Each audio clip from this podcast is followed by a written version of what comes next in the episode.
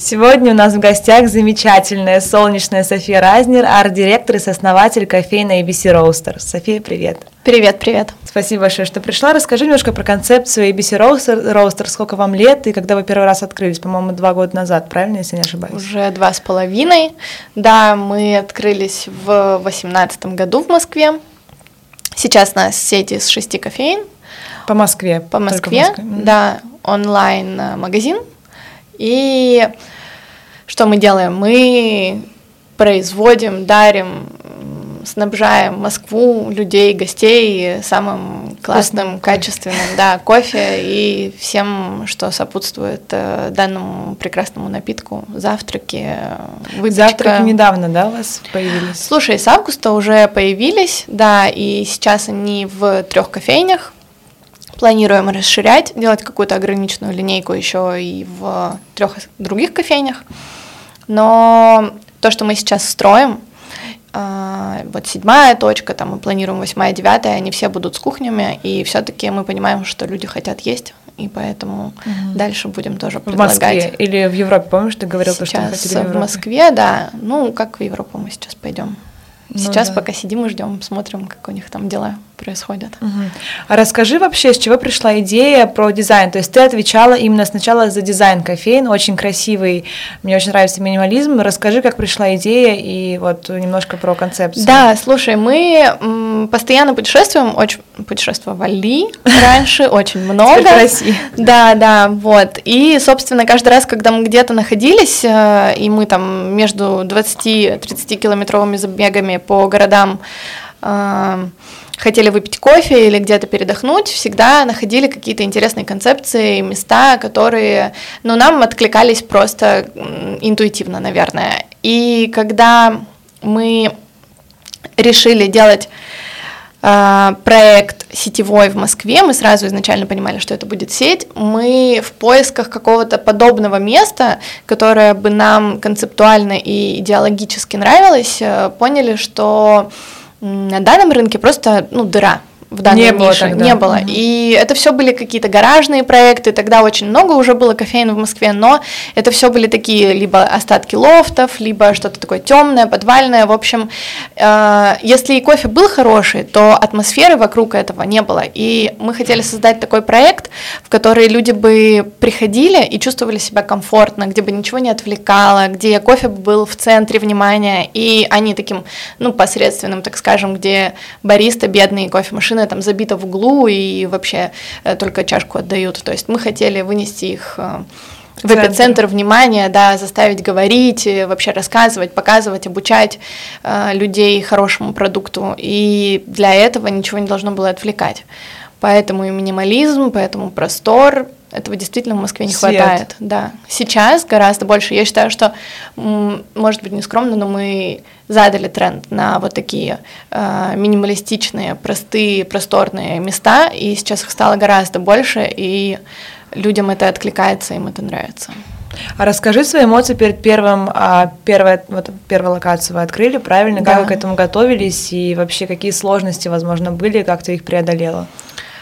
А, знаешь, а, самое сложное найти вообще помещение. То есть под Это нашу да. концепцию, да, у нас изначально был сделан Dream Project, мы сразу знали, что мы хотим, и вот мы искали эти большие помещения, идеальные прямоугольники с большими витринными окнами, Сколько высокими заняло потолками. по времени поиск примерно? А, четыре месяца мы искали первое помещение. Угу. И причем каждый день, э, вплоть до того, что на нас работала армия риэлторов, мы сами там ездили во все окна, смотрели, звонили, и в итоге мы нашли помещение сами.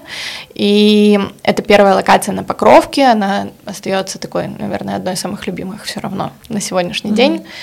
Вот, э, после этого, в принципе, все прошло довольно гладко. За несколько месяцев мы открылись. Э, у нас изначально уже, так как мы планировали сеть, было готово и построено производство. И, соответственно, у нас была такая точка и база, на которой, собственно, мы в процессе стройки даже уже могли обучать, уже могли разрабатывать меню. То есть вот это было, ну, таким подспорьем в моменты, когда что-то, может быть, шло дольше, чем хотелось бы, если бы не было этого помещения, если бы мы изначально хотели просто открыть одну кофейню, там, посмотреть, как пойдет, не пойдет, а, может быть, успех этого проекта бы не был таким сильным, потому что мы бы не были так готовы.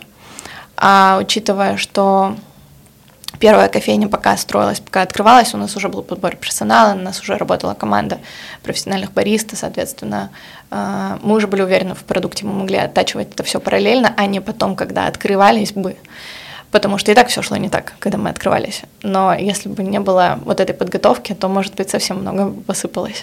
Ты говоришь, что у вас уже была команда, то есть вы до этого как в процессе было? параллельно, да, мы сначала мы взяли двух э, ну, шеф-бариста, тренеров, э, те, кто помогали нам с подбором персонала. Естественно, у нас там были люди, которые отвечали и за другие направления, по кухне, и по там, строительству. Но все-таки кофе основной продукт, и мы можем с уверенностью сказать, что э, те люди, которые помогали нам на первом этапе, они сыграли очень большую роль в том, насколько качественно и насколько хорошо мы открылись. И это не только концепция, не только мы с Сергеем, которые там своим подходом и своим видением зарядили их. Это еще и вот ребята, которые помогли всех обучить и действительно поставили руку, действительно качественно рассказали, показали, не побоялись, не пожалели знаний. И вот первый состав бариста из пяти человек у нас до сих пор работает три, и они уже занимают более высокие должности, вот они с нами до сих пор. Скажи, на что ты обращаешь внимание при а, то есть принятие решения какого, какого, какого человека взять себе на работу. То есть ты же ты смотришь сама сейчас или в начале возможно? А, в начале, естественно, моего участия было больше. Сейчас а, у нас есть люди, которые подбирают, но они, да, вдохновлены, и они видят точно так же, как и мы. То есть То это есть было сначала... Критерии... Да, это была совместная работа, и когда мы поняли, что мы видим одинаково, и мы хотим определенных людей, то мы смогли полностью делегировать этот процесс, и сейчас уже, ну, иногда, крайне редко, может быть, там 10% случаев бывает, что человек стоит за баром, там стажер, но мы понимаем, что нам не по пути, это не ABC человек. Вот это сразу видно. Почему я спросила? Потому что очень интересно, наверное, слушателям будет а, вообще на что смотрят а, а, люди, которые нанимают да. работников, потому что в, в ABC я, ну вот была у вас и, там много раз на неделе, постоянно у вас, у вас правда баристы все похожи, то есть у них вайб очень схож, да. такие молодые парни, очень веселые, энергичные. И вот я думаю, что при наеме персонала вы смотрите не только на квалифицированность в работе, но еще и на какой-то вайб, который исходит от человека. Просто я вот да. Э, провожу параллель, все гости, которые у нас были, они все смотрят э, на то, как им с людьми комфортно или нет Конечно, работать. Конечно, то есть э, научить поставить руку, научить варить кофе можно любого. практически любого, да. Но научить быть ответственным, порядочным, вежливым, таким э, искренним, позитивным невозможно. Поэтому все-таки мы, конечно же, большое внимание уделяем в первую очередь на личностные качества, на там soft skills, да, которыми сейчас все стараются обладать вот, и прокачивать. А уже второстепенно, естественно, это профессиональные навыки. Но изначально мы вообще не брали без такого очень уверенного опыта в спешлти. Сейчас мы даже берем с нуля, если мы понимаем, что это наш человек, и мы готовы в него вкладывать, и он готов в ответ отдавать, отдавать. да. Скажи, сколько в твоем подчинении людей сейчас? И вообще, чем ты именно в ABC сейчас занимаешься? Это креатив или это все-таки бизнес какая-то сторона? Но сейчас э, Изначально у нас было такое очень четкое разделение э, с мужем, чем занимаюсь я, чем занимается Сергей. Э, так или иначе, мы растем, компания растет, и у нас э, некоторые сферы деятельности, они, так скажем, э, получается некая синергия. То есть в каких-то проектах уже участвуем не только кто-то один, но мы оба. Все равно превалирует это, естественно, креативная составляющая. То есть я отвечаю за все, что видит, слышит, чувствует, осязает гость. Это дизайн, это не только интерьеры, это брендинг, это графика, упаковка, вот абсолютно все. Форма персонала, вообще концепция того, как они выглядят, куда мы идем, запуск продуктов, какие-то коллаборации с брендами или э, с какими-то другими представителями креативных профессий. Э, помимо этого, естественно, это еще и э, продолжение такое духа и поддерживание постоянной корпоративной культуры, то есть развитие корпоративной Расскажи культуры. Расскажи про это. Да, это является очень большой частью моей деятельности и вообще, в принципе, в ABC для нас очень важно именно э, состояние всех сотрудников, э, эмоциональное, там, физическое, э, финансовое, все что угодно. Вот э, поддержка вот этого уровня какого-то счастья и э, постоянная мотивация. Пом- да, мотивация, помощь в развитии для нас это очень важно, чтобы никто не угасал, и чтобы постоянно вот этот драйв, он передавался гостю, и он чувствовался на сменах. Мы не хотим, чтобы человек просто пришел, отстоял там 10 часов и ушел. Что, а что вы делаете? Делаете какие-то, может, мероприятия? У нас или... постоянно, да, проходят какие-то большие мероприятия, они проходят несколько раз в год, это со всей командой, у нас также проходят э, какие-то более точечно э, мероприятия и не только бизнес-сессии, да, не только по работе, а в принципе какие-то внештатные мероприятия с сотрудниками определенных там департаментов, направлений, мы выезжаем за город, занимаемся спортом вместе там или просто ходим в какие-то рестораны, обсуждаем планы, смотрим, что открылось в Москве, то есть это очень большая часть нашей работы, но такая приятная часть. Постоянные лекции, которые проходят по обучению персонала, как э, ну, там, от бариста до там, повышения квалификации наших менеджеров, это все неотъемлемая часть, и это все важно постоянно поддерживать, потому что мы не просто сеть кофеин, мы не просто варим кофе, мы все-таки про образ жизни, а для того, чтобы это было органично, и люди в это верили, и люди это чувствовали, мы не можем бросить вот э, ну, просто, просто взять человека на работу, просто его там заняться анбордингом каким-то, да, ему дать в руки холдер, чашку и сказать вари. Нет, все-таки ABC это чуть больше. Очень здорово, вы большие молодцы. Ты упомянула про коллаборацию с другими брендами. Я хочу, да. хочу затронуть а, тему партнеров и инвесторов. То есть как, э, допустим, как э, ты ладишь с партнерами и на что ты обращаешь внимание при коллаборации с какими-то другими брендами или при поиске инвесторов? Ну, опять-таки, э, здесь э, встает вопрос о том, насколько тебе с человеком комфортно, да, если мы говорим про бренд, то э, насколько ваши ценности совпадают, это тоже очень важно, потому что если мы говорим о партнерах или инвесторах или э, да кем угодно, вы идете вместе по жизни и вы хотите mm-hmm. это быть, чтобы сотрудничество было долгосрочным и перспективным в обе стороны, соответственно без какой-то, ну, вот этой простой человеческой связи оно невозможно. И, естественно, очень важно, когда обе стороны, они вовлечены, когда есть искренний интерес к тому, что мы делаем, к тому, что делает вторая сторона. Если говорить о коллаборациях, то вот и с международными, и с локальными брендами пока у нас все проходило хорошо, но было много предложений, которые мы отказали, от, которые... да, угу. отвергли, ну, если можно так сказать, да, да.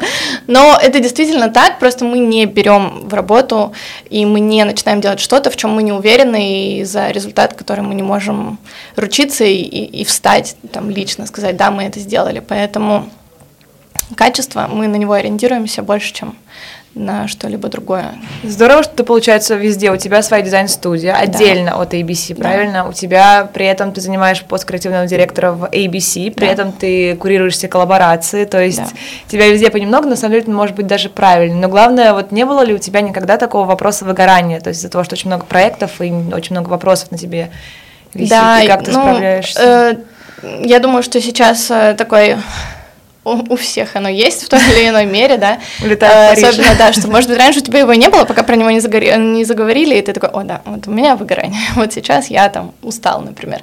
Но на самом деле у любого человека креативных профессий бывает такое время... взять идеи, мне Да, кажется. что ты просто, вот ощущение, что ты пуст, и тебе вот нечего что отдать. Делать? Ну, на самом деле, э, я думаю, что для всех работают разные э, тактики, но вот мне проще ничего не делать какое-то время, просто вот отдохнуть, чтобы голова ни о чем не думала, и в идеале, конечно, там куда-то уехать, но сейчас это получается редко, но перезагрузка в путешествиях, она такая для меня самая э, полноценная. Ты знаешь, я... что я недавно прочитала где-то, что у нас сейчас такое время, когда даже когда люди, вот девушка там болеет, лежит, да, да. сейчас настолько общество постоянно указывает, что нужно что-то делать, нужно да. бежать, что даже как нет у тебя такого, даже когда ты лежишь дома, ничего не делаешь. Чувство вины. Чувство вины за то, что ты ничего да, не делаешь. Да. Ну, с этим надо бороться, тут ничего не сделать. Да, это я тоже читала, по-моему, в Форбсе про поколение 90-х, которые угу. не могут 15 минут с закрытыми глазами на диване спокойно пролежать. То есть это действительно челлендж меньше. Поэтому ну, порой есть, но я себя просто на этом ловлю, и на самом деле я такой э, прокрастинатор, в принципе, в высшей степени, иногда даже чуть-чуть лентяй, и мне легко отключиться без чувства вины и сказать, ну, извините, то ну, есть, да, сегодня я сама по себе, если это никак не влияет на какие-то сроки там или состояние там, я не знаю, клиент. В общем, если я могу себе позволить ничего не делать, я это делаю абсолютно спокойно. И это действительно мне помогает потом вернуться с новыми силами и, и сказать, ну вот, я готова. А расскажи, как вы с мужем совмещаете работу и дом, семью? То есть, есть да. ли какие-то правила, допустим, после шести, мы не говорим, просто много, много кого я знаю, кто в семейном бизнесе, и мне интересно, как они разделяют это, чтобы, знаешь, есть такая теория, что в какой-то момент, если ты не, не сможешь отключиться от работы, ты принесешь работу к себе в дом, и из дома превратится да. как огромная такая, знаешь, постоянная работа. Но на самом деле все, вот мы познавали, по крайней мере, каким-то методом проб и ошибок. У нас э, были моменты, когда, ну, объективно не принести работу в дом очень сложно. Ну, конечно. Особенно наша работа, она не такая, что там э, неприятная или какая-то очень узкая, да, которая ты из офиса вышел, и ты забыл, ты ничего не можешь делать. Нет, мы постоянно в поиске, мы постоянно там, если мы в путешествиях, то это почти командировки, мы постоянно смотрим новые проекты или обсуждаем новые идеи, то есть без этого никуда. Но когда это приятная составляющая, конечно, это никак не мешает но в моменты, когда что-то идет не так, или когда очень большой объем работы, или есть какой-то другой стресс, то это действительно тяжело. Раньше как бы правил у нас не было, как-то просто интуитивно мы старались сами переключаться и э, не разговаривать о работе или заниматься какими-то такими вещами, но иногда ты просто не успеваешь, не понимаешь э, о том, что вот все уже закончилось, уже можно выдохнуть, и ну, в такой момент, да, начинаются такие истории. Давай по выходным мы не разговариваем И там, вы о каких-то операционных, да, хотя бы там моментах. Или там вот вечером за ужином мы не разговариваем. И когда ты так насильно пытаешься что-то вот э, для тебя неестественное внедрить, ты так это... А раз, о чем тогда говорить? Ну, да, нет, находится о чем, конечно, ну, поговорить, но потом зато, когда ты вот эти вот не то чтобы правила, но какие-то моменты такие убираешь, чуть-чуть что-то остается, и ты все равно уже понимаешь, тебе приятнее действительно обсудить что-то другое, нежели, да, там расписание какое-нибудь на следующую неделю. Поэтому, ну, пробуем. На самом деле у нас все идет пока хорошо. Не сталкивались мы с действительно большими проблемами, но я думаю, это еще и потому, что работа нам доставляет удовольствие. И у вас одна цель, мне кажется, да, вы горите. Да.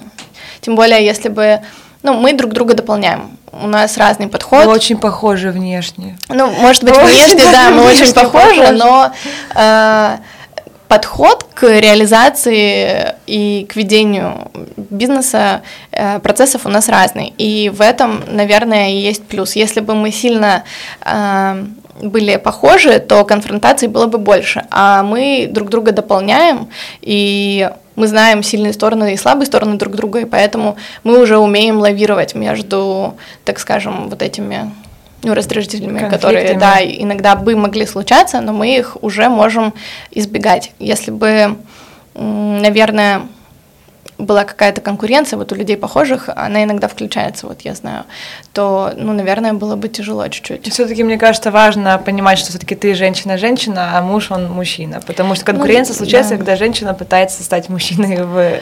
Конкуренция вообще случается по разным причинам, но самое главное все-таки не забывать, ну, у нас, по крайней мере, есть желание всю жизнь вместе прожить, и поэтому э, работа работой, семья семьей, то есть это действительно все-таки вещи незыблемые и не никакой, никакая стройка, никакой подрядчик, они не испортят. Не выше, да, и не важнее. И если оба это помнят, то на самом деле оно все очень естественно происходит и, и комфортно для обеих сторон.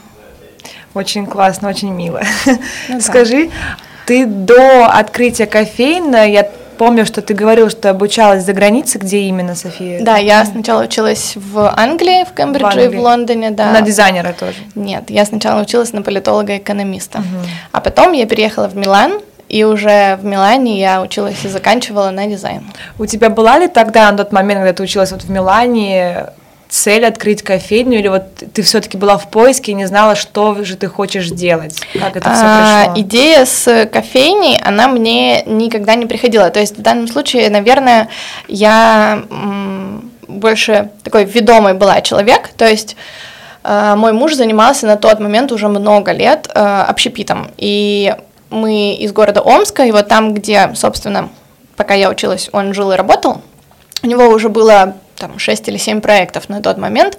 Э, часть из них были кофейни. А ты в Милане в этот момент училась? Да, да. А я в этот момент училась. Соответственно, параллельно, пока я училась, мы уже открыли первую кофейню. Это была и мой дипломный проект. Эм, и, собственно, но тогда дальше интерьерного дизайна мое вовлечение никуда не уходило. И чем дальше шло время, чем больше я обучалась, больше вникала. Да, тем больше, собственно, процессов я погружалась. И уже к Москве, когда мы сюда переехали, это был полностью совместный проект, который мы действительно развивали и развиваем вместе. И открыть именно сеть но на самом деле это интересный бизнес, и кофе это такой продукт, в который можно вникать и вникать, и ты никогда, ну как вино, полноценно не почувствуешь, что ты все знаешь. Настолько развивающаяся индустрия, тем более в России, это действительно очень интересно. И сделать качественный продукт это всегда такой челлендж. Прийти на нов, в новый город, где тебя никто не знает, где ты твое имя и твои там 9-10 проектов в Омске, они, в принципе, никому ни о чем не говорят. И сделать здесь все с нуля и построить продукт для всех. Мы не хотели делать там один ресторан, в который э, с какой-нибудь уникальной кухней, куда пойдут, ну вот, там, событийные или, или только определенные какие-то люди. Мы хотели сделать проект действительно для всех, которым сможет насладиться каждый человек, и в какой-то степени, я думаю, у нас это получается делать каждый день. Есть ли какие-то книги, которые ты можешь посоветовать? Готовилась ли, ну, допустим, я бы перед, ну, у меня есть, я такой человек, э, я перед тем, как войти во что-то важное, mm-hmm. всегда пытаюсь откуда-то взять информацию, советы, книги. Возможно, у тебя тоже есть то, что там, может быть, мотивирует тебя, может быть, наоборот, как-то какие-то книги или там, не знаю, подкасты. Знаешь, книги по какой-то мотивации, насколько я бизнес. знаю, они, ну вот мне, как человеку такому э, здесь и сейчас, мне очень сложно прочитать книгу, которая э, учит тебя 300 страниц, э, там, Непонятно, да. пяти идеям, например. То есть мне нужно емко, поэтому нет, я м, порекомендовать какие-то книги прикладные не могу. Я в основном читаю такую литературу, она либо около все-таки политическое. Мне до сих пор интересно то, чем, что я обучалась. И я считаю, что вот этот мой политический, экономический бэкграунд, он мне сильно помог. А, в управлении. В ведении, да. Угу. И в общении с людьми, в построении процессов, в каком-то общем понимании того, как, а, как бы я хотела видеть наше дело. Вот. Но одна из моих э, любимых книг почему-то э, до сих пор, на самом деле, я ее прочитала уже на э, всех четырех языках, которые знаю, это Макиавелли «Государь». Mm-hmm. Она про управление людьми, государством в какой-то степени. Почему-то она до сих пор, мне кажется, очень правдивой и ну, такой, там можно подчеркнуть интересные идеи для себя. Вот как мне, для человека, она откликнулась. А такие 10 шагов сделай то, или ну, там да. 5 э, путей. 5 утра. Да, да, нет, мне, мне чуть-чуть это не, не заходит. Ты знаешь, а вот Москва вообще именно, вот Москва, Санкт-Петербург, мне кажется, за последние пять лет очень сильно изменилась. Это именно правда. в индустрии ресторанов, кофеин и вообще философия всего очень поменялась. И мне кажется, просто вот основатели такие, как ты, они внедряют в проекты что-то особое, особую философию. Вот у меня следом вопрос, как ты думаешь, какие ценности должны быть заложены в современные бизнес-проекты, чтобы они стали успешными? Ну, то есть с какими целями ты должен заходить в проект, чтобы ну, он не, не просто был бизнес, а вот как у вас бизнес, но при этом у вас есть философия особая, да. это чувствуется. Знаешь, во-первых, я думаю, идея сама, она должна идти откуда-то изнутри. И ты в нее должен не, действительно настолько верить, чтобы твоя получится. уверенность и вообще вопросов и сомнений ни в ком не вызывала. Это действительно очень важно. Во-вторых, конечно, понимание, что ты нужен Зачем? Ну, то есть странно придумать продукт, э, который никому не нужен, или о котором люди не понимают, нужен он или нет. Все-таки я верю в то, что спрос рождает предложение, и вот э, найти тех людей, которым с тобой по пути, ты понимаешь, что действительно вот есть эта там дыра или есть какая-то ниша, в которой ты бы действительно мог существовать, и люди это оценят, потому что вот эта оценка, она она тебя подбадривает, она тебя мотивирует. Вот эти положительные отзывы, улыбки, это для тебя очень важно. Клиентов. И, конечно. Mm. И когда ты это чувствуешь, когда ты это понимаешь, что э, действительно все не просто так, вот ты дальше и идешь на этом заряде каком-то. Вот эта искренность и, и вера, они на самом деле сам, самое важное. Делать просто что-то ради денег, ради зарабатывания, ради того, чтобы успеть залететь вот в какой-то восходящий тренд, он, он также быстро уйдет. А понимание того, что ты вложил душу в проект, хочешь, да, это делать, и для тебя это ну, так скажем, долгосрочная перспектива, то есть ты готов в это вкладывать и вкладывать, понимая, что, возможно, сейчас какого-то выхода или и сиюминутного результата ты не увидишь. Вот это даже терпение, вот которым я не совсем могу сказать, что обладаю, но спасибо Сергею, который всегда готов подождать. Вот это действительно очень важно. Скажи мне вытекающий вопрос про окружение. Когда ты открывала свои точки, да, свои локации, да. все ли твое окружение, то есть друзья, подруги тебя поддерживало? Или были моменты, где, допустим, просто, ну, мне интересен, сейчас ты поймешь, почему На самом, ну, да, э, у нас очень э, позитивный и такой, э, как support circle, я не знаю, как круг поддержки. Вот mm-hmm. у нас все, чем мы занимаемся, не то чтобы одобряется, но в нас верят. И я не сталкивалась с тем, чтобы мне кто-то сказал, что мы идем туда, не туда, да, или это типа не получится. Зачем, ну, да, да, да чё вам, ну, нет, конечно, кто-то наверняка говорили, Думал, а зачем вам туда, у вас же здесь все хорошо, там, да, у вас уже есть сеть, и вы там в Омске все прекрасно чувствуете, зачем вам что-то?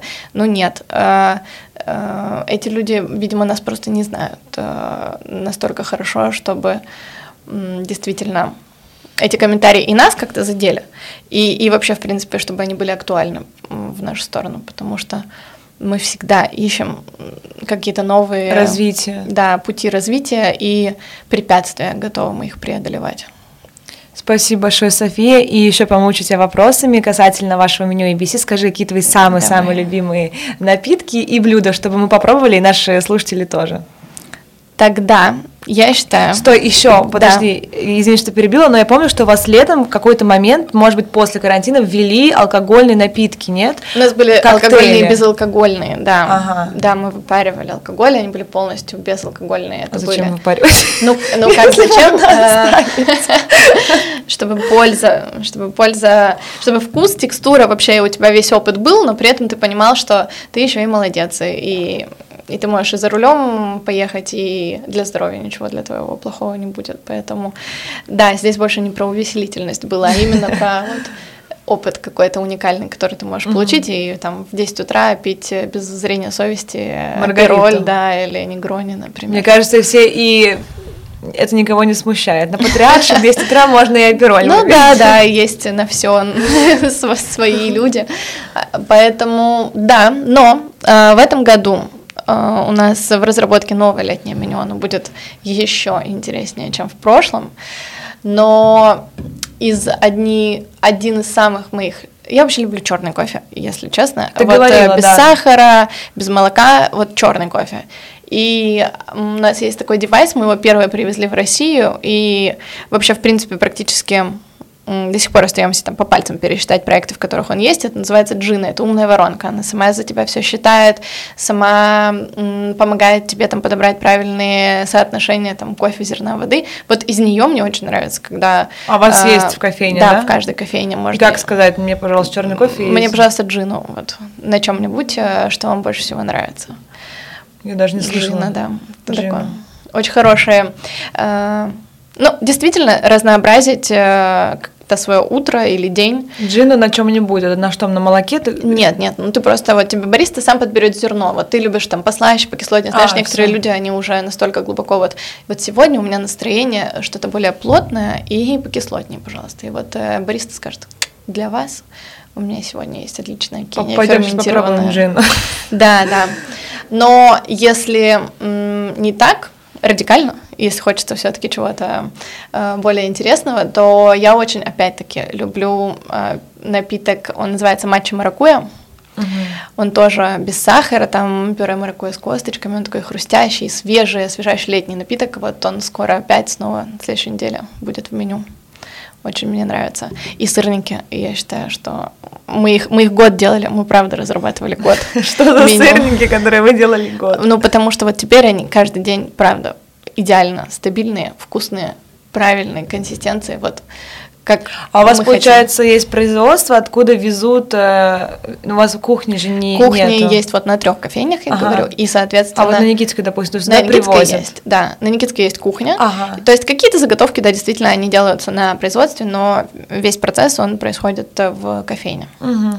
И, соответственно, но на Никитской чуть более ограниченное меню из-за того, что там кухня чуть-чуть поменьше, угу. а две другие точки на Лубянке и возле Третьяковской галереи, у них меню пообширнее. Вот Третьяковская галерея, это где у вас кофейня получается?